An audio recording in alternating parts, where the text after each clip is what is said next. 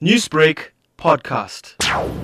In its first result since Washington placed it on a so called entity list in May that effectively banned US firms from supplying to Huawei, Huawei says it remains focused on improving the global smartphone business, which bore the brunt of supply chain disruptions caused by the US action. Huawei chairman Liang Hua says revenue grew fast up through May, and given the foundation they laid in the first half of the year, they continue to see growth even after being added to the entity list. He says that does not imply that they do not have any difficulties ahead, and they may affect the pace of their growth in the short term term. The US government alleges that the Chinese firm is a national security risk as its equipment could be used by Beijing to spy, which Huawei has repeatedly denied. It has since been given a three month reprieve till August 19th, and US President Trump signaled Washington would be relaxing the sanctions on Huawei, though details are unknown. It's been reported that Huawei's founder and CEO Ren Zhengfei says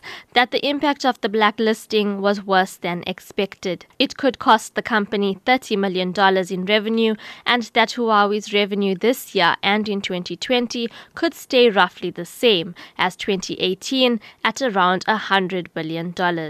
Liang says Huawei remained confident in its ability to cope with the blacklisting and its 5G product rollout has not been affected. He says the company has won 11 5G contracts since the last blacklist was put in place, out of a total of 50 bagged so far.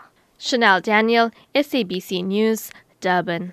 Newsbreak, Lotus FM, powered by SABC News.